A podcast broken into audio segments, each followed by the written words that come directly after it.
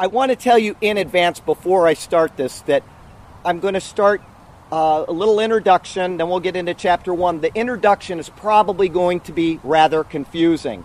And if it seems kind of strange, I will tie this in by chapter two, chapter three, and chapter four.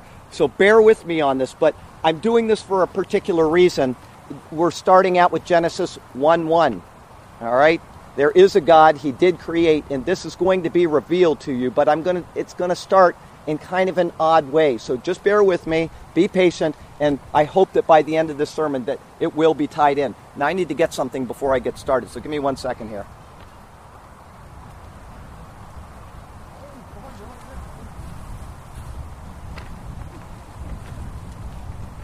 It's my son with all the funny colored hair here. Uh, for those of you who aren't normally here, these are my hold down the paper when it's really windy rocks. So I'm, I'm going to need these today. and if we get thrown way off because of a page getting blown, I'm very sorry about that. But uh, we'll go ahead and get started here. Today's talk is as much about clear thinking as it is about anything else. We all have things that we think clearly on and things that we don't think clearly on. Some people think clearly on politics. Now, whether you like Rush Limbaugh or not, he is very insightful into the state of American politics. My dad, he's a huge sports fan, and he can analyze a football play and see everything that happens in it when I don't even know where the football went, and that's the honest truth. When I was younger, my mom got a book about football, something like Football for Dummies, so that she could think more clearly on what was happening during a game. And I can tell you, I never read that book. Some people can analyze numbers in great detail and they can make equations right in their own head.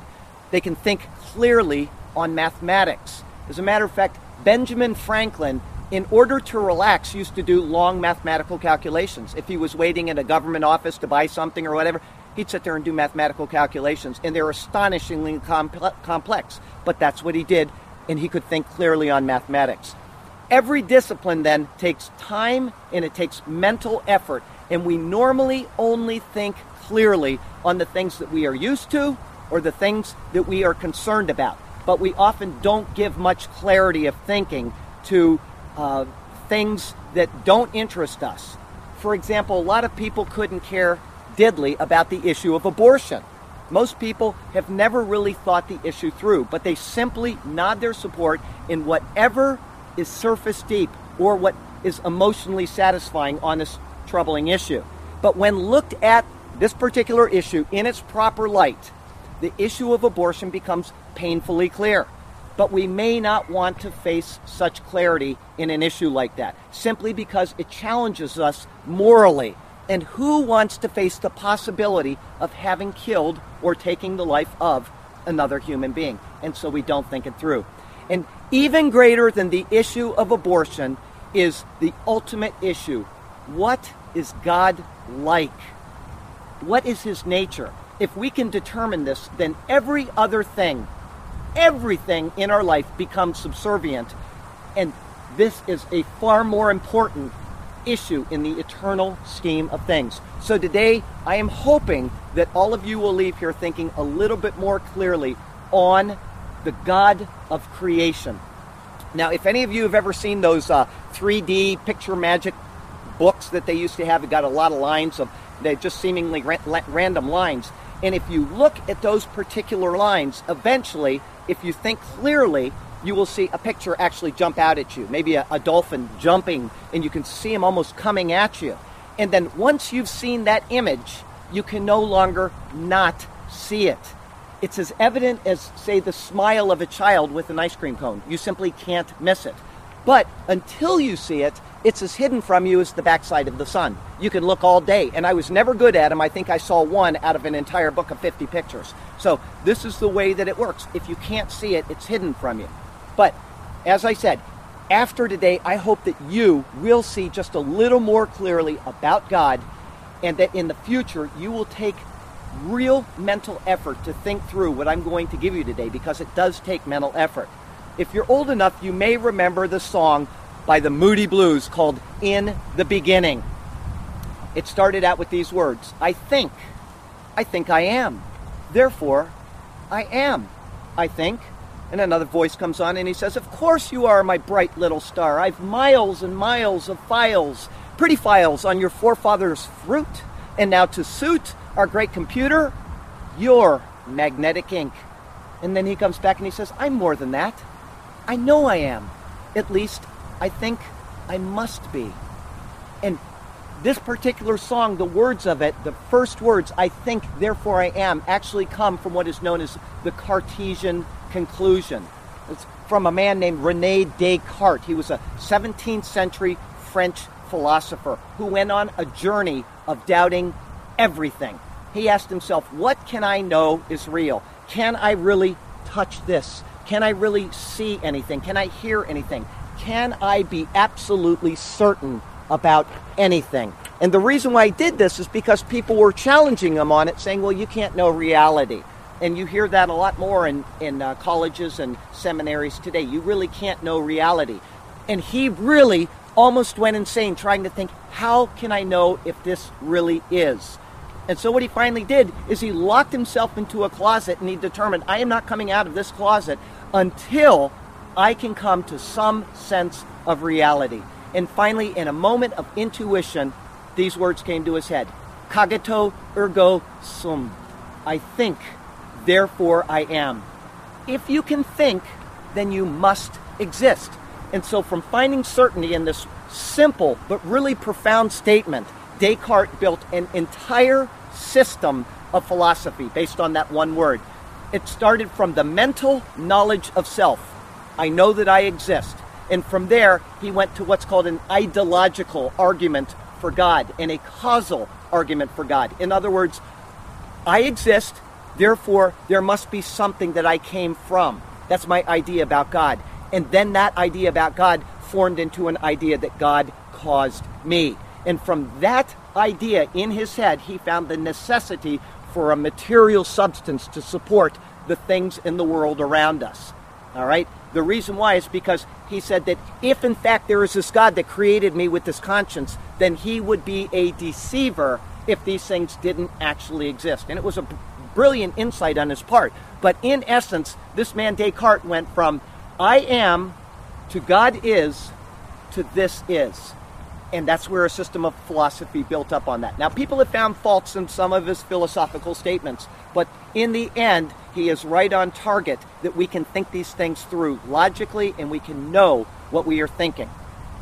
Because we are sitting right here on solid ground, there is a logical sequence of events and thoughts by which we can deduce and by which necessity must be true about how we got here.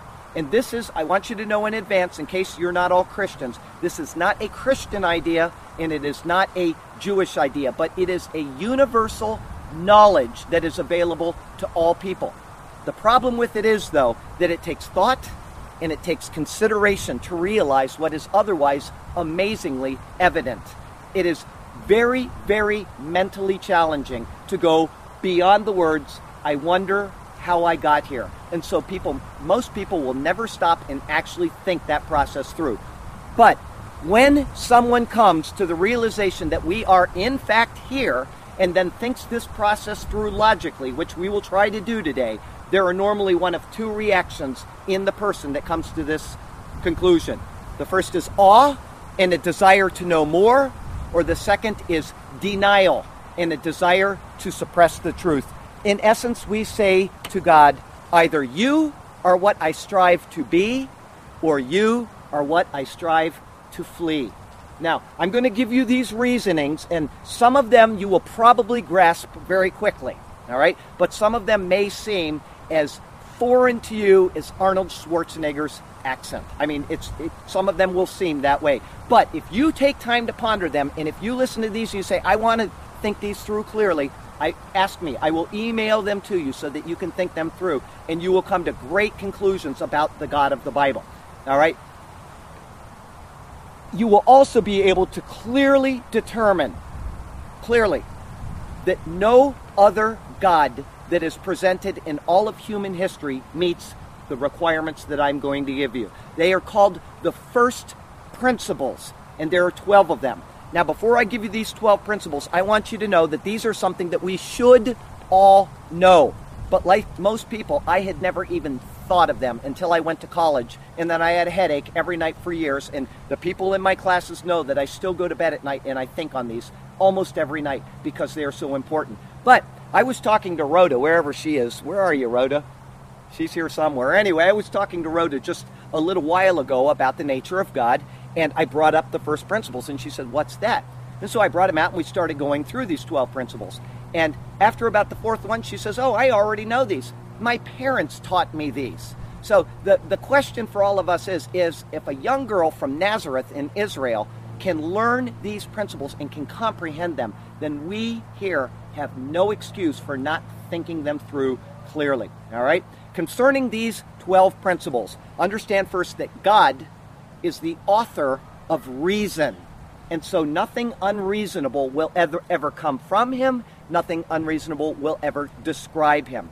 As Dr. Norman Geisler says, he created us to be like himself. So the basic principles of reason are not arbitrarily imposed on God, rather, they come from God.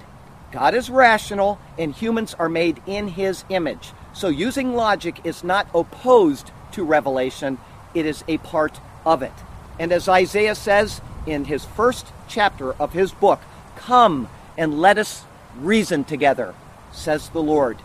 We did not invent these principles, we merely discovered them. The first is being is. That is the principle of existence. Being is. The second one is being is being. That's called the principle of identity. The third one is being is not non being. And that's called the principle of non contradiction. Now, these first three are also considered the highest laws of logic. All right? In other words, these are things that go all the way back to Aristotle, Socrates, Plato. These are, these are ideas that are by themselves obvious. A is A.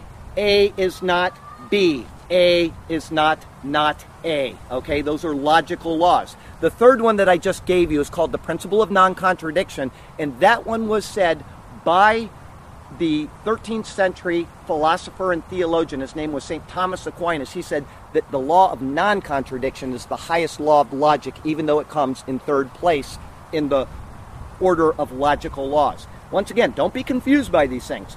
The fourth one here is called the principle of the excluded middle, either being or non being. Now, that may sound silly to you, but there are people that say, well, this is it's not gold and it's not not gold. And so we have to come up with a law of logic to refute idiots like that. Either it is gold or it is not gold. And there's nothing in between, either gold or not gold, okay? The fifth one is non being cannot cause being. Charlie Garrett is a being. I exist. Something that doesn't exist cannot create me. Sounds obvious on itself, but people will dispute this, okay? That is cause, called the principle of causality. Non being cannot cause being. The sixth one is a very important one to me personally. Contingent being cannot cause contingent being. A contingent being is a being that was created, it is something that could not exist. In other words, Charlie Garrett could not exist. My mother could have just not had me. The universe could not exist. It is what's called a contingent being. It doesn't have to exist. The part of this particular principle to me that's very important is that I started out in the Jehovah's Witnesses. And the Jehovah's Witnesses teach that Jesus Christ is a created being. A created being cannot cause another created being. A contingent being cannot cause a contingent being. If you think it through, and I'll explain this in a minute, it becomes self evident. Number seven, only a necessary being can cause a contingent being. This is called the positive principle of modality. In other words, if I am contingent, then something created me. It is not contingent. Therefore, this being must be necessary. It must exist. In other words, it cannot not exist. And this is all going to start coming together, believe me, by about the third point today. We're only we haven't even got to the first point. Number 8, necessary being cannot cause a necessary being. This is the negative principle of modality. If this being is necessary, it must exist, and it creates something else, then this could not have existed. It can't be a necessary being. This being would have something that this being doesn't have, and this, that means that this being is not necessary. Once again, it'll start coming into place here shortly. The ninth principle is every contingent being, like Charlie Garrett or like this stand here, every contingent being is caused by a necessary being. It's kind of the opposite of what we were just talking about. That is the principle of existential causality. In other words, the universe exists. Charlie Garrett exists. Anything that is not necessary had to have come from something that was necessary. It's obvious if you think through it. But anyway, here we go. Number 10 necessary being exists. That is the principle of existential necessity. This one you have to ask well, why is that? Why does a necessary being have to exist? The next one explains it. Contingent being exists. I am contingent. I couldn't have created myself. I didn't just pop into existence, and another contingent being didn't create me. Therefore, a necessary being must have created me. All right? The next one is number 12. This last one is, to me, the most important for what we're going to talk about today because it finally solidifies something that we will get to in our last point. This is necessary being is similar to the beings it causes. That is the principle of analogy. All right? Now, I want to explain to each of you that I've given you these things. They may not make any sense at this point, but these principles are undeniable or they are reducible to what is undeniable. All right? In other words, any attempt to disprove them will actually prove them. I'm going to give you the first one so that you can understand what I'm saying here. The first principle is the principle of being. Being is. All right? To doubt one's own existence is self defeating. And it's honestly stupid, by the way, too. The principle of existence says that in order to deny existence, one must exist. So if I say, well, I don't exist, then I had to say that I exist in order to do that. All 12 of these principles do that. They are either undeniable in and of themselves or they are reducible to what is undeniable. And what that means is you may need number 11 to support number 12 or number 10 to support number 11. Because we are here, it by default means that number 10 is here. But they are all undeniable. And when you attempt to deny them, you show your own stupidity. So that's why I say think these through. If you'd like a copy of them, I'll email them to you. Hang them up above your bed and think on them. You will find out that the God of the Bible is immensely, immensely wonderful based on these 12 principles. If we exist, then we came from somewhere. That's all there is to it. Today we will talk about the one who brought us into existence. The psalmist said these words On my bed, I remember you. I think of you through the watches of the night. So I hope that in the future, you guys, when you go to bed, will think on the Lord through the watches of the night because this is what I do every single night. If you know me and I get a, a, biblical problem that I can't resolve, Janice here gives them to me all the time. I go to bed and I can't sleep. They followed me home one night after Bible study and I'm weaving down the road pulling out my concordance to try to figure something out that she had just given me. This is what troubles me, and I hope that these things will trouble you because this is what allows us to know our Creator more intimately. Here's our text verse for tonight. Bereshit bara Elohim et hashemayim ve'et haaretz. In the beginning, God created the heavens and the earth. So may God speak to us through His word today, and may His glorious name ever be praised. Our point number one for today is the God of creation. Aristotle said these words as if the now had remained the same, time would not have existed. By the time we get done tonight, you're going to see how brilliant that comment really is. Imagine an artist that is getting ready to paint a painting.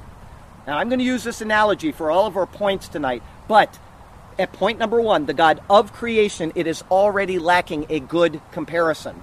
The God of creation is the one who created time, space, and matter.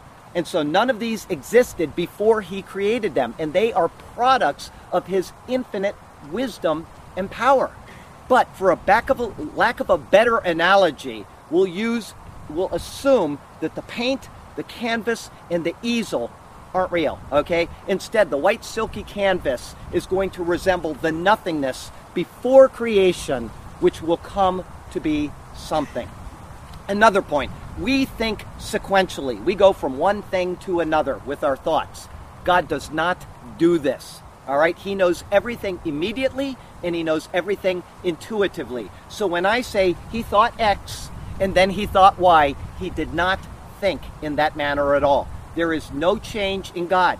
And we can know this without the Bible. We do not need the Bible to understand this, but the Bible does bear it out in several verses. For example, I, the Lord your God, do not change from the book of Malachi. So to understand the God of creation, we need to know what he is like. The Bible says God is spirit. And we can actually know this, believe it or not, without the Bible. Before Einstein presented the theory of relativity, monotheistic thinking, meaning the belief in one God, had already believed in a beginning. The Bible says it, I believe it, but boy, I'd sure like to be able to prove it to other people. All right? So, very intelligent minds developed ways of proving that time did not always exist. They first needed to determine if the universe really had a beginning. Okay? And this can be demonstrated in several ways. Some are more philosophical than others, and some are more scientific. One simple way to look at time is if it always existed, is if time always existed, there would be no present. We would not be right we would not be here right now on, at Turtle Beach if time always existed. And I'm going to explain this to you, so don't don't get ahead of me. This can be represented by an infinite line of books. All right? If the line of books has no beginning, then you are never getting to the last book. You never start, and so you can never get to the point where you're at. In other words, we are at a point right now, and we are moving forward in time. Therefore, time had to have had a beginning. And I'm going to help you understand this with another example. Suppose that line of books is red, and then black, and then red, and then black, and it goes on infinitely in both directions. If you take out all of the red books, you have not decreased the number in the line by even one because it's an infinite series. And yet you have an infinitely large pile of red books over here, which is taking up all of the space in the universe. If you can grasp that, that tells you that we could not be right here, right now, at Turtle Beach, enjoying this nice afternoon if time always existed.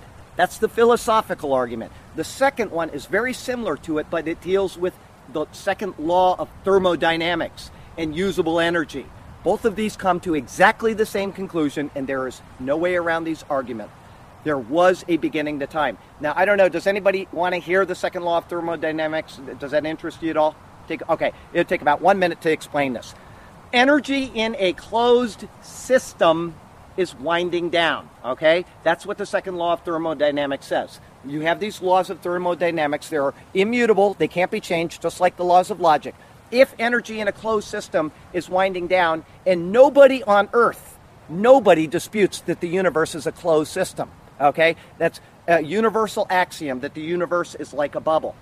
If energy in this closed system was winding down and there was never a beginning to time, then we would have no energy an infinite time ago. So, yes, there was a beginning to time.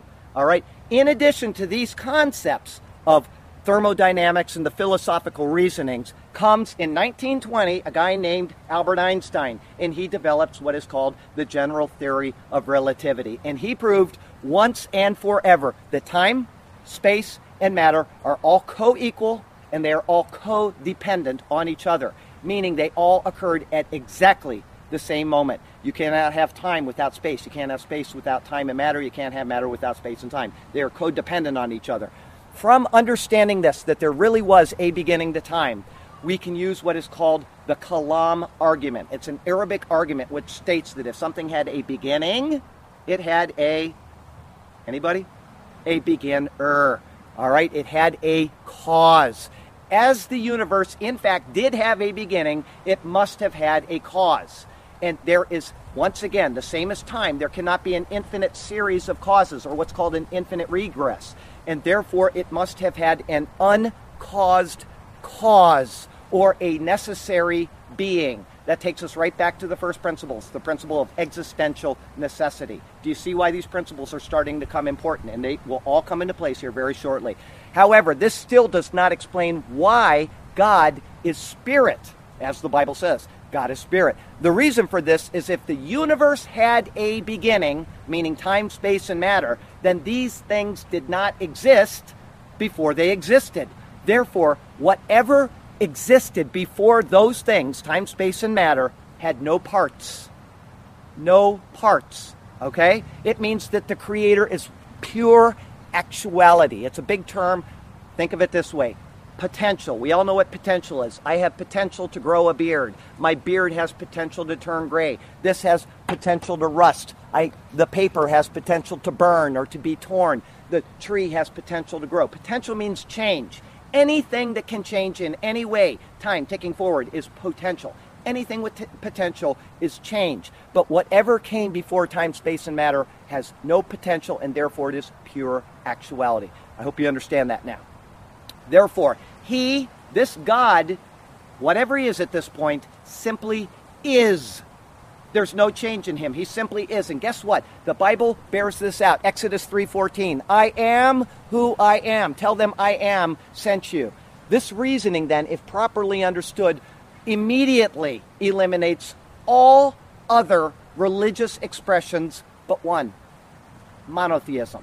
You are left with one God. But in order to help you understand why we're left with one God, I'm going to go through some of the religious systems of the world and how you can know, based on relativity, based on thermodynamics and the philosophical reasonings, why they are wrong. The first one we're going to address is polytheism. I'm not addressing individual religions. Hinduism is a polytheistic religion, 300 million gods. Polytheism simply means there are many gods. It could be a, a religion with three gods or a religion with 3,000 gods, whatever. Polytheism means many gods. In order to differ as one God from another, say there's just two gods, in order for them to differ, a being would have to lack something found in the other being. If you understand that. This one is not this one, and therefore they have something that the other doesn't have. If this is the case, then this entity and this entity would not be unlimited and it would not be perfect. They would be lacking something. If one is lacking something that the other is lacking, then that implies change. Change implies time, and time only exists with space and matter. Okay, Einstein, back to relativity. Remember the nothingness of the silky white canvas that we're getting ready to paint? This ain't it. Polytheism is wrong. Further, as previously stated, such limited beings, this being and this being, would be contingent. And contingent beings cannot cause another contingent being, nor can they be caused by another contingent being. Therefore, anything that comes to be must have been caused by a necessary being. That is the principle of contingency. Back to the first principles. Polytheism is incorrect. We have another possibility pantheism. All is God. Everybody here seen the New Age movement out there? Oh, I got Christ in me. Boy, I'm I got the divine spark. That tree is God. Everything is God. This is what they believe. This is uh, Buddhism. I lived in a Buddhist country for six years. They believe that everything is God. Okay? It denies the reality of limited and finite beings. However, look at Charlie. It's painfully evident that change occurs right here. If change is occurring in me, any real change occurring in me means that I am separate and I am distinct from God because God is unchanging. We know that without the Bible. We do not need the Bible to come to these conclusions. I am changing, my mom is changing, that tree is changing. The sand under my feet just changed when I kick it. All right? That is pantheism's downfall. The very nature, though, of pantheism, all is God, is self refuting. In other words, it, it's like a, a circle of stupidity, basically. Here's why. If this is true, if pantheism is true, they say that that uh, uh, what's the word? Individuality is merely an illusion of our mind. I mentioned that a moment ago. If this is true, then pantheism must be false because there could be no mind to explain the illusion. It is, as I said, a self defeating system. This is the kind of thing that Rene Descartes was trying to get away from because where people were saying, oh, it's all an illusion, and this is all, they had this pantheistic model in their head. And so he locked himself in his closet and he came to the realization, cogito ergo sum. I think, therefore I am. It is impossible that this can be a viable system based on relativity, based on thermodynamics, etc. Because pantheism believes that everything is God, this would also imply that everything also existed. Like before, this is an impossible because the nothingness of the silky white canvas is violated by the somethingness of the ever present universe. Something implies matter, and matter implies both space and time. And this is not an acceptable nothingness, especially when something is not nothing, right? Pantheism is incorrect. We have another possibility, though. This is panentheism, and most people have never heard of this one. But pan, all, en, in, theos, God. So you have all is in God. It holds that God is in the universe like a mind is in a body. However, we've already seen that God is pure actuality. He doesn't change, and He is absolutely simple. Being pure actuality, He has no potential. He doesn't change. Pan- panentheism looks at God as changing or having potential, and He is finite. He is a director of the universe rather than the creator. And this would mean that God changes essentially to us. Instead, any change between God and man is relational. It is not essential. Here's an example. This is God. We'll say this is God. It's not God, okay? But we'll say this is God.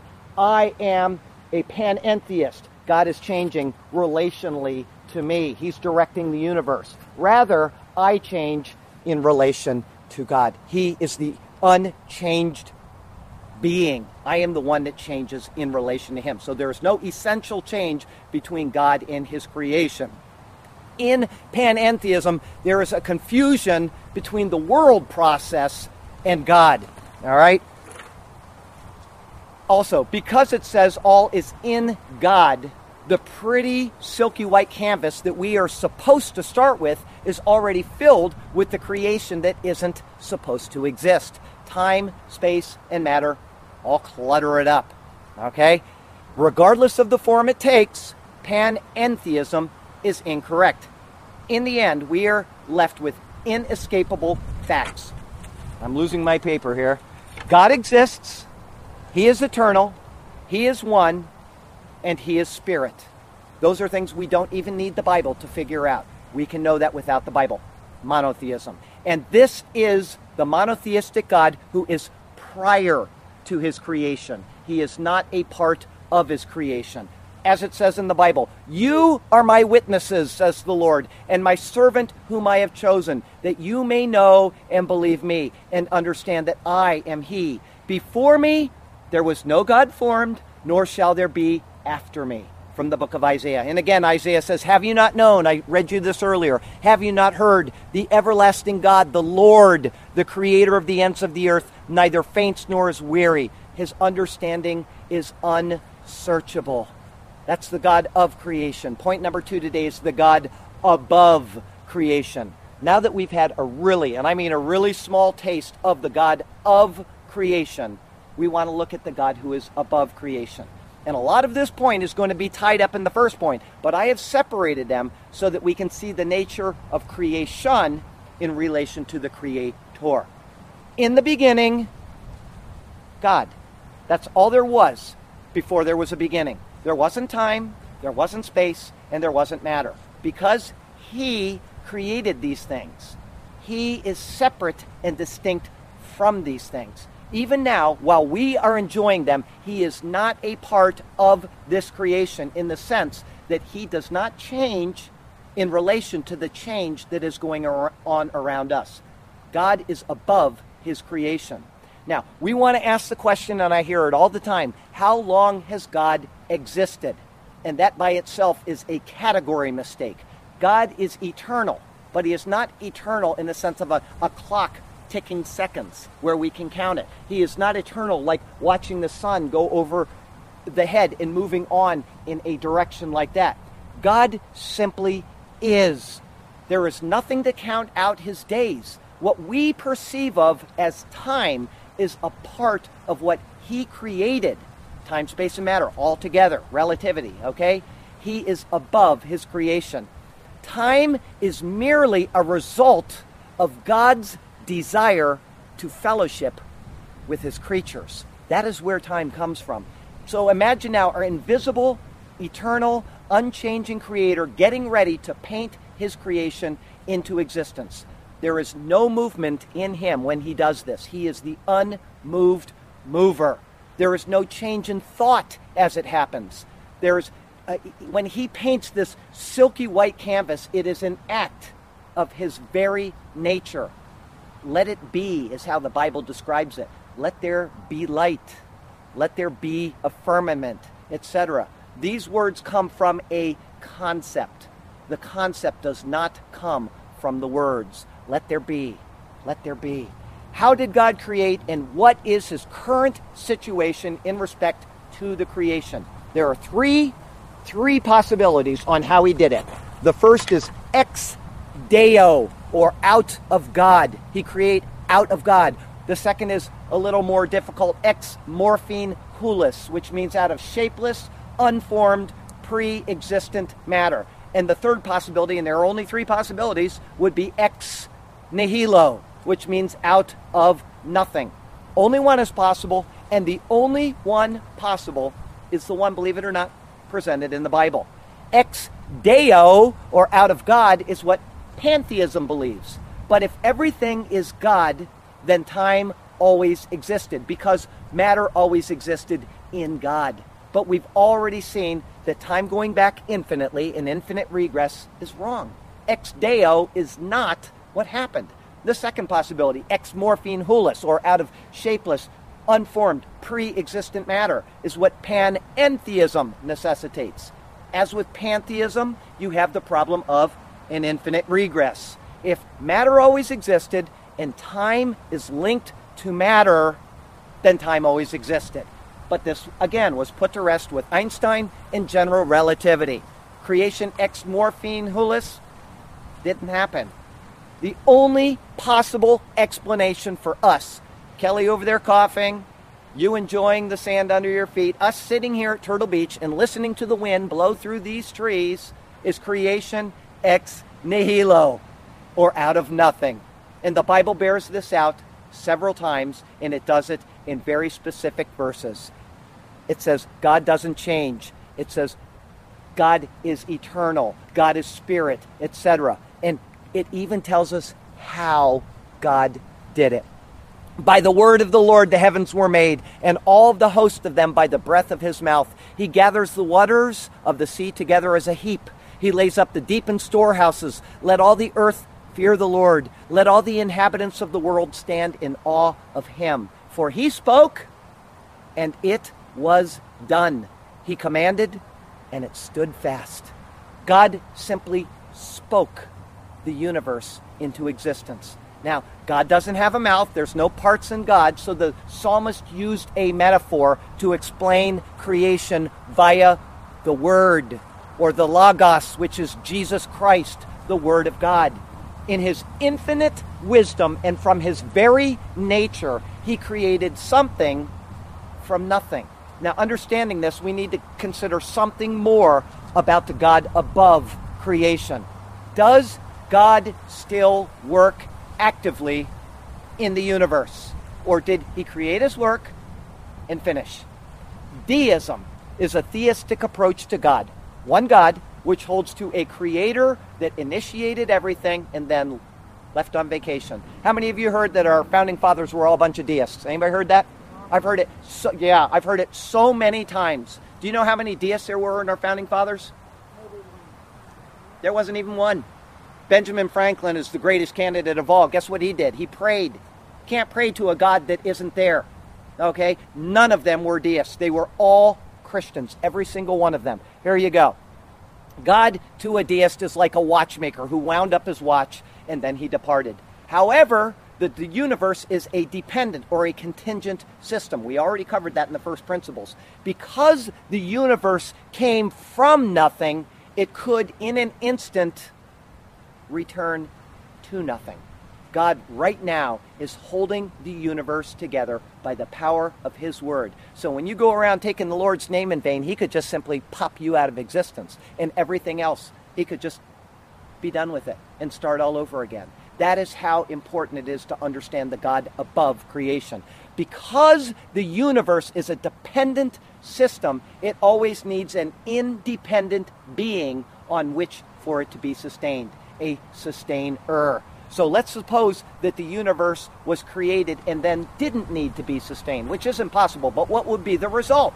The result would be that the universe would then become a necessary being. The universe would become God, which is an impossibility based on point number eight of the first principles. Because it is ne- not necessary, the universe, then it is contingent. And because the universe is contingent, it cannot support itself.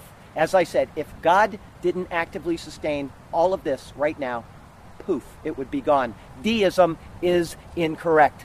And the Bible specifically bears this out in several verses. It does it in Colossians, it does it in Hebrews, it does it in John, it does it elsewhere. Here's one from Colossians For by him, Jesus Christ, were all things created, things in heaven and on earth, visible and invisible, whether thrones or powers or rulers or authorities, all things were created by him and for him. That is the God of creation. He is before all things, and in him all things hold together. That is the God above creation. And then we can go to the book of Hebrews and we can read this.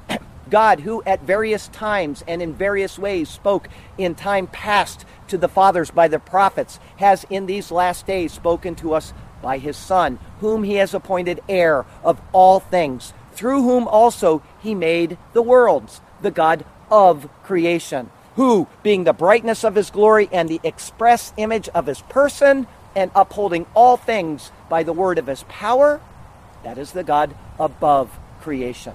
Both of these verses support what we can know without even having a Bible in our hand, never hearing a verse from the Bible. And Jesus made exactly the same claim when he spoke to the people in the book of John. My Father has been working until now, and I have been working.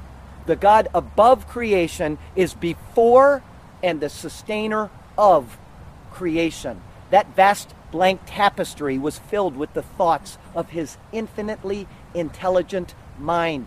Through his word, he created all things, and by his word, he sustains all things. You got a little spider in its web, and you've got the great sea creatures out there. All of them came from the same unlimited source of power. You've got red giant stars that are so big they make our sun look like a ping pong ball. And we have protons swirling around atoms. To him, they are the same. To us, they're immensely large or they're infinitely small. But to him, they are just the same. They're equally known and they are equally understandable. It is no more effort for God to create a dandelion than it is for him to create a galaxy full of billions and billions and billions of stars. That is the God above creation. And then we come to point number three, which is the God in creation. The God of creation is eternal and unchanging. The God above creation is unlimited in intelligence, in power, and in place. And the God in creation is present. He is active and he is caring. He is committed to his creation and directs it for his purposes. These purposes have one ultimate goal, and that is to bring him the glory that he deserves. When he spoke through the prophet Isaiah, he proclaimed this to his very creatures. He said, I am the Lord, that is my name, and my glory I will not give to another. He is the God in creation, but he is not the God as creation. How is God in and yet above his creation? He is like a painter that is making a painting. He's separate and distinct from it, and yet he is active in the process. But he doesn't change in relation to his creation. His creation changes in relation to him as he applies the brushstrokes of his wisdom The creation is directed and it is formed into the beauty that He purposes for it. When He acts upon His creation, it occurs in time, the time that He created, and yet He is not subject to that time. When He gets angry, for example, or He responds in punishment to her sins, it doesn't occur in the sequence that we are familiar with. All of us, we get angry and something happens. Like when I get angry, I first see an offense and then I get angry, and then I respond to the offense. And all of this occurs in time, and it is a developing process. God doesn't work that way. His anger doesn't work that way. He doesn't watch a com- uh, an offense being committed and then get angry. He knew about the offense before it ever occurred. He doesn't then afterwards get angry at the offense. He was angry at the offense before it ex- ever existed and then he does not respond to the offense after it occurs. He responded before he ever created the universe. The tapestry was completely complete the moment it began. As Henry Bergson wisely said, what a, what a saying he said here time is what keeps everything from happening all at once. Time is, you see, something made for you and something made for me. Were it not to be a part of the plan, then in the mind of God alone would exist the state of man. Oh, but he spoke and we came to be. Yes, God spoke and there was you and there was me. He made us with a special plan, his image bearer, whom he called man. But we neglect him. Yes, we do. There's no God, there's just me and you. But when we get our thoughts just right and clarity returns to our sight, it's so plain and clear to see that God made you and God made me. The Bible shows us that everything we do, every move we make, every thought that we have is occurring right in the presence of God. It does this numerous times and it does it in very specific verses. When asked about the resurrection of people who had died 1500 and even more years earlier, Jesus said this but even Moses showed in the burning bush passage that the dead are raised when he called the Lord the God of Abraham, the God of Isaac, and the God of Jacob. For he is not the God of the dead, but of the living, for all live to him.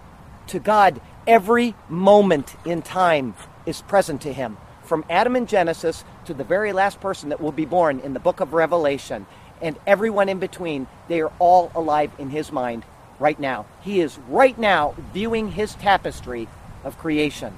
And Paul reminded the Athenians of this when he went and spoke at the Areopagus in Athens, Greece, in Acts chapter 17. He never introduced the Bible in the entire speech at the Areopagus. He simply brought up one thing about the Bible in the very last sentence. Here's what he said And he is made from one blood every nation of men to dwell on all the face of the earth, and has determined their pre appointed times and the boundaries of their dwellings, so that they should seek the Lord, in the hope that they might grope for him and find him, though he is not far from each one of us. For in him we live and move and have our being. And that brings us to point number four today the personal God. Hector Berlioz said this Time is a great teacher, but unfortunately, it kills all of its pupils. We've seen the God of creation, we've seen the God above creation, and we've seen the God in, but not as creation. Because of what he is like, we know, we can know absolutely certainly without a Bible that monotheism is true and that all other religions by default are false. But can we finally define which form of monotheism is the only one that is accurately portrayed? we are left with three possibilities Judaism, Islam, and Christianity. That's it. If one of those isn't true, then we have no idea about the God of creation. Nothing. The answer is yes, though. We can know that one of these accurately reflects the nature of God. Judaism and Islam teach that God is a monad. And I'm talking about rabbinic Judaism. I'm not talking about biblical Judaism, which I call uncompleted Christianity. Biblical Judaism leads naturally to Christianity. But Rabbinic Judaism, based on the Talmud and the rabbinic writings, and Islam both teach that God is a monad. There is no Godhead. All right? If God is a monad, a single unit, then we would not exist. Do you remember at the very beginning of this talk I said pay attention to the 12th principle because that is, as far as I'm concerned, about as important of anything that you can process in your mind. If you get that right, then you will understand what I'm saying here. The 12th first principle says it's the principle of analogy. It says necessary being is similar to the contingent beings that it causes. This principle clearly sets aside rabbinic Judaism and it sets aside Islam as possibilities concerning the nature of God. The question that you have to ask yourself is how could a being that does not understand fellowship create anything beyond himself that contains fellowship? He would be completely contained within himself. But because of the fact that we are social beings, God must also have social qualities such as the Trinity. Before I go on, this comes to mind right now. Genesis 1 says, Let us make man in our image. In Isaiah 6, it says, Who will go, who shall we send, and who will go for us? Even in the Old Testament, we have a concept. Even though it's not defined yet, we know this from the Bible. God is the painter, both above and of his creation, but he is also immanent in his creation. He is actively working in his creation without being changed by it. He is reflected in the things that he has created. The wisdom of the ant reflects the wisdom of the creator. The intelligence of the periodic table demonstrates his intelligence. The brilliance of mathematics demonstrates the brilliance of the mathematician who developed it. The spirals of a seashell and the spirals of a galaxy both reflect the Fibonacci series, which demonstrates the orderly thinking of the great architect. Beyond these reflections of himself, though, there are several personal ways that God is related to his creation. The first is through his prophetic word, which he breathed out and uttered by men of God. So instilled in them is a quality which is there to speak out his intentions to the people of the world. His messages through these people will tell his very heart. I love my creatures. I am angry at sin. I am merciful. I am just. I am righteous. I am holy. I am full of grace. I embody truth. His personal messages reflect his personal nature. They also reflect his infinite worth as the Bible says. Let them praise the name of the Lord, for his name alone is exalted. His glory is above the heavens. If God were a monad, there would be no need to praise him, nor would there be any understanding of that praise. To his self contained existence, praise would have no meaning. But through his prophets, praise is directed back to him, which reflects his social nature. His own words reveal his worth. I am here and I am infinitely glorious, for example. I have created you to acknowledge that fact. He is also the personal God through his written word, not just the prophets, but through the written word. The second question of the Westminster Shorter Catechism asks this What rule hath God given to direct us how we may glorify and enjoy him? The answer, the Word of God, which is contained in the scriptures of the Old and the New Testaments, is the only rule to direct us how we may glorify and enjoy Him. Not only did the prophets speak His Word, but they and other men recorded it, they compiled it, they aligned it, they divided it into chapters and then into verses. They translated it and they published it, all at His direction. His Word is more, though, than just a technical manual about Himself. It is a reflection of who he is and his intent for us, for his creatures. It is the definitive explanation about how he has done things, what he expects from us, and the timeline on which he is accomplishing his purposes. It is his mind, it is his heart, and it is his will for the people in a language and in a form that we can grasp and that we can understand. And there is one more way that he is the personal God. When he united with his creation, this is the Christmas story. This is the Feast of Trumpets. It's the story of infinite love being displayed in a finite setting. And it is the loudest cry of emotion in the entire universe. The voice of Jesus echoes between the finite creation and the infinite creator. His cries to toss to still the tossing waves demonstrated his control over the physical world. He said, Peace, be still. His cries to the hurting and to the sick show his control over corruptible flesh when he said, Go in peace and be healed of your affliction. And then his cries at the grave of a friend demonstrated his control over death. Lazarus, come forth. And his cries on the cross reflect his infinite love of man and his triumph over Satan for that man. When he said, It is finished, he cried, and the world was healed. And the painting that we could not comprehend suddenly came into absolute clarity and perfect focus. Remember Hector Berlioz who said, Time kills all of its pupils? Jesus transcends time. Death is swallowed up in victory by the love of God in the person of Jesus Christ. And he calls out to each one of you in your own time of despair. He says, Do not be afraid. I am the first and I am the last. I am he who lives and was dead, and behold, I am alive forevermore. Amen. And I have the keys of death and of Hades. Tom Stoppard said, Eternity is a terrible thing. I mean, where is it going to end?